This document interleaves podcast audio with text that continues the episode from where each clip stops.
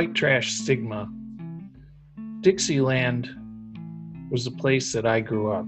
Look carefully at the street signs in Dixieland subdivision. The streets are named after noble poets Tennyson, Milton, Bryant, Browning. The modest gray Cape Cod style houses, built in 1953, is where we called home.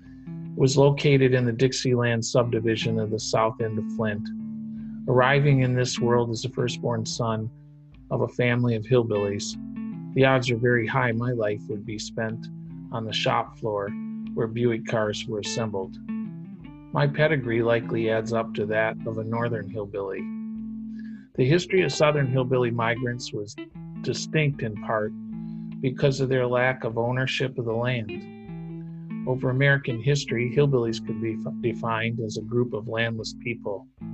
My family history is one of typical American sharecroppers. Dad was born in Paris, Tennessee, a small town in Henry County in western Tennessee. That was a long ways from the Eiffel Tower. It is today known as the home of Hank Williams Jr. It was a Confederate county with their rented farms, its poor soil. They experienced a depression before the Great Depression.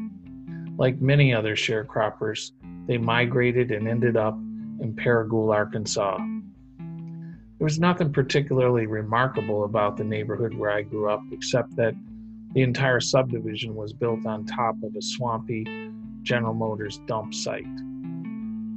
The subdivision sits just a city block from a former arsenal of democracy, Fisher Body Number One, a General Motors automobile factory.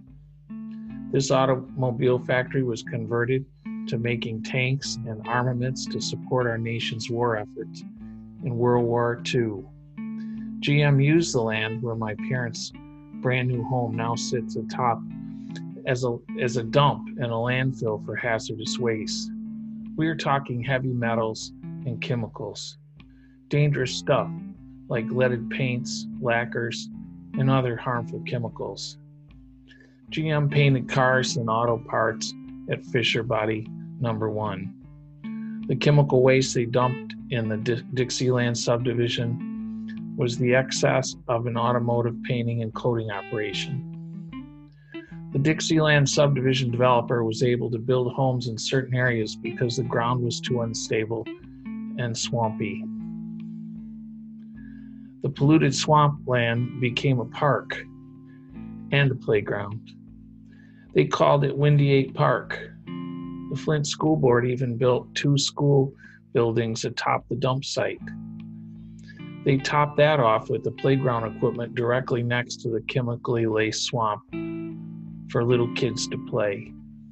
That is where I first learned about science and discovering living creatures.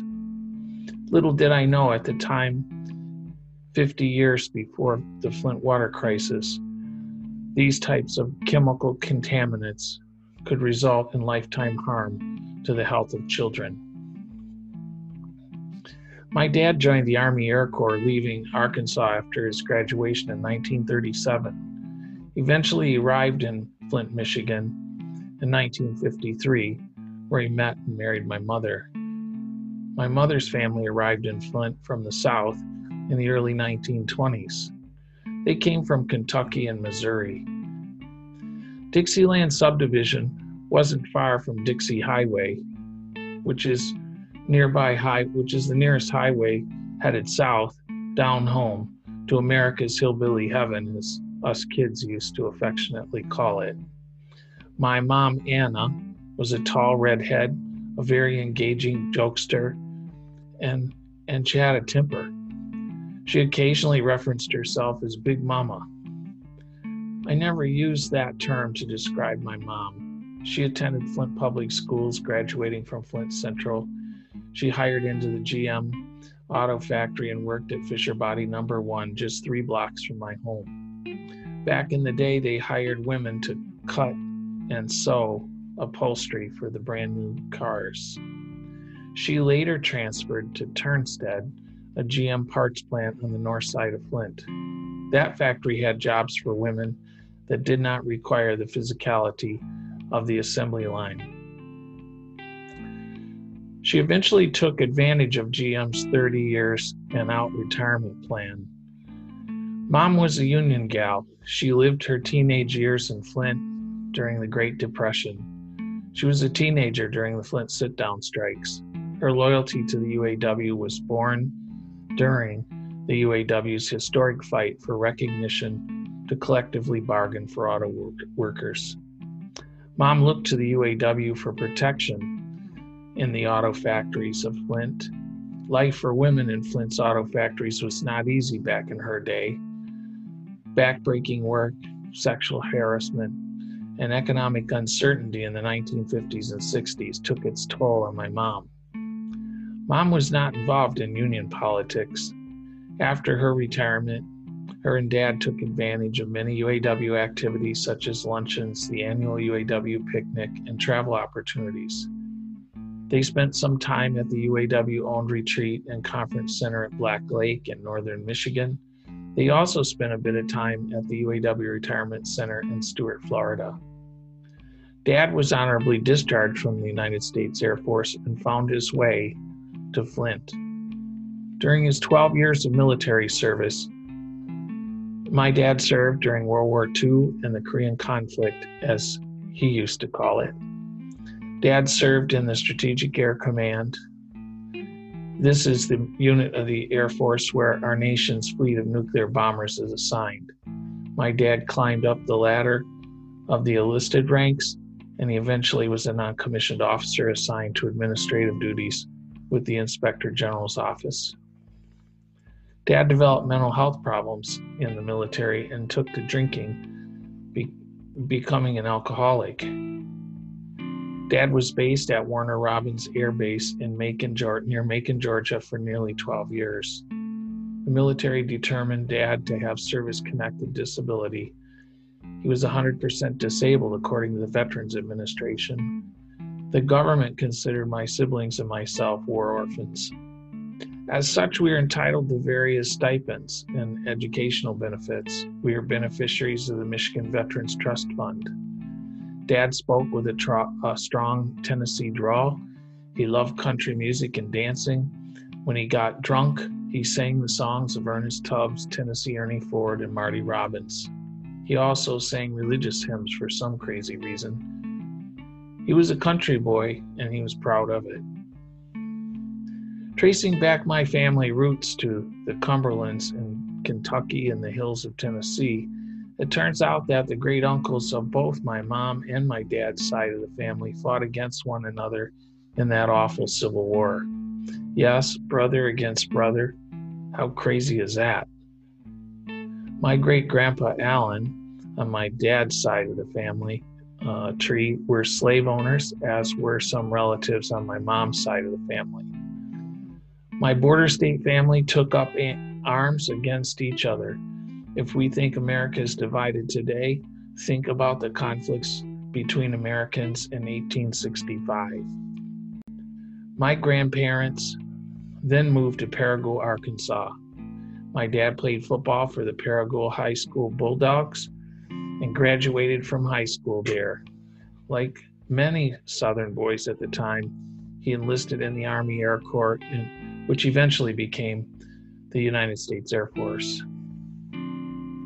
If ever there was a lifeline sent to me by God, it was that my grandparents moved from Paragould, Arkansas, and bought a home just short a short distance from my parents' home in the Dixieland subdivision. I was able to ride my bike or walk to their house.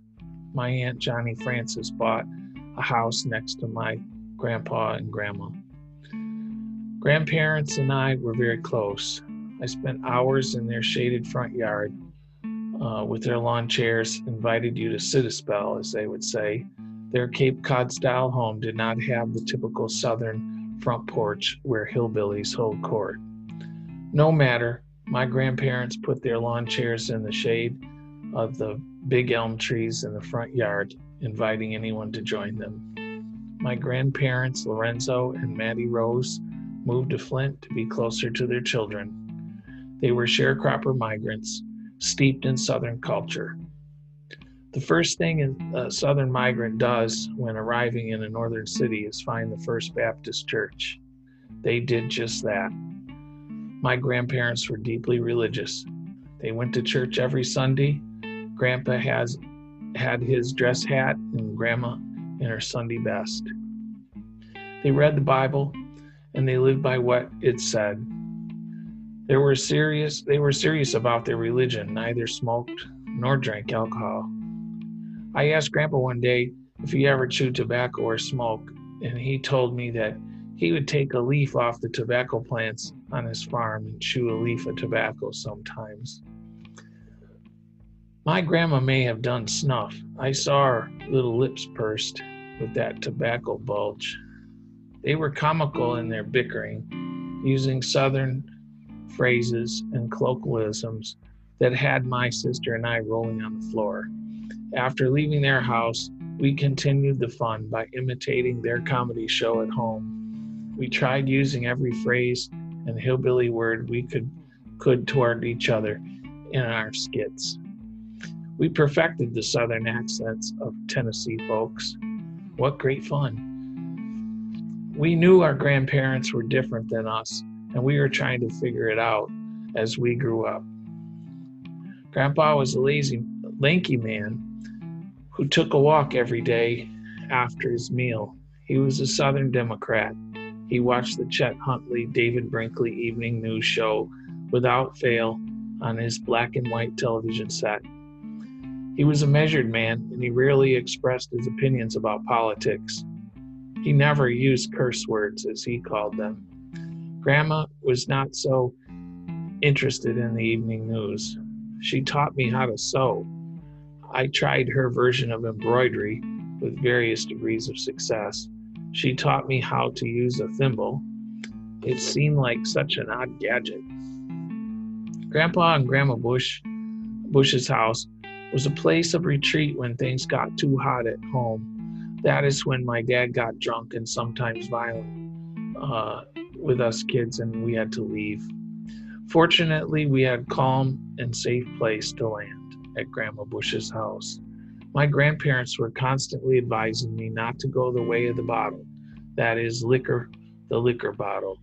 They were disappointed in my dad for his lifestyle choices, not seeming to understand his mental illness. Over my childhood, they taught me not to idealize the liquor bottle or smoking cigarettes. They were, in essence, teaching me to make my dad, not to make my dad, my role model. My Aunt Johnny Francis, dad's sister, would chide and taunt my dad for his bullying behaviors and drinking. It was as if my family was teaching me not to develop my father as my role model. Over time, I learned that they were wise to guide me to steer me clear of that which causes you to sin. Of course, I pledged to them that I would never smoke cigarettes. That was an easy thing to do. It didn't take grandpa it didn't take grandpa's lessons about liquor uh, to understand how ruinous it was to our family. Back then, I hated alcohol because it stole my dad from me. Grandpa and Grandma spelled their last name B U S H, but Dad spelled his name B U S C H. One day, my curiosity required an explanation as to why Dad had a different last name. Grandma explained when Dad joined the military, they messed up the spelling of his last name on his papers, and he was too shy or afraid to correct them. By the time his uniform was issued and he received his dog tags, Dad figured it out. It was too much trouble to change all that, and so be it. That's a name change, I guess, just like that. That's nuts. Grandpa and Grandma didn't really seem upset about Dad's involuntary name change. They seemed to, in retrospect, to look at the issue as just another less serious crazy thing my dad did to himself. Mom's interest in the South was in, in unceasing. She showed her children a different side of hillbilly. She showed us the sophistication of the Deep South, which she often visited as a younger woman. She stressed working class values of hard work, being polite, getting a job, and education.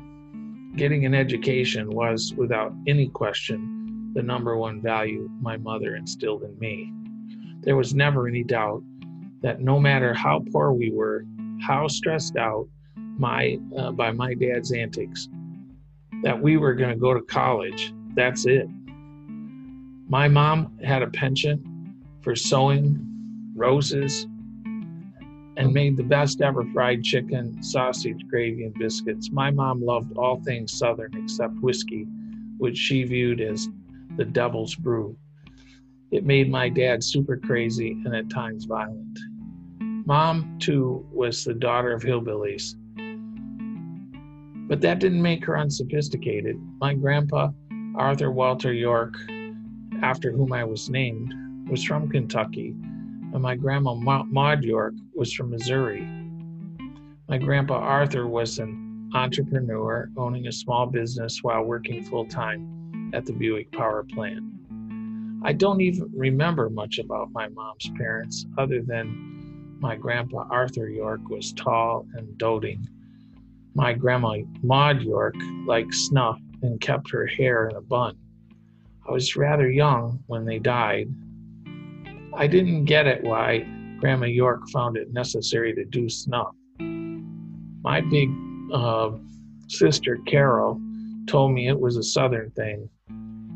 That was enough to satisfy my curiosity back then. Mom loved to sing. She loved the antebellum South with its beautiful homes, gardens, and flowers. She loved Southern gourmet.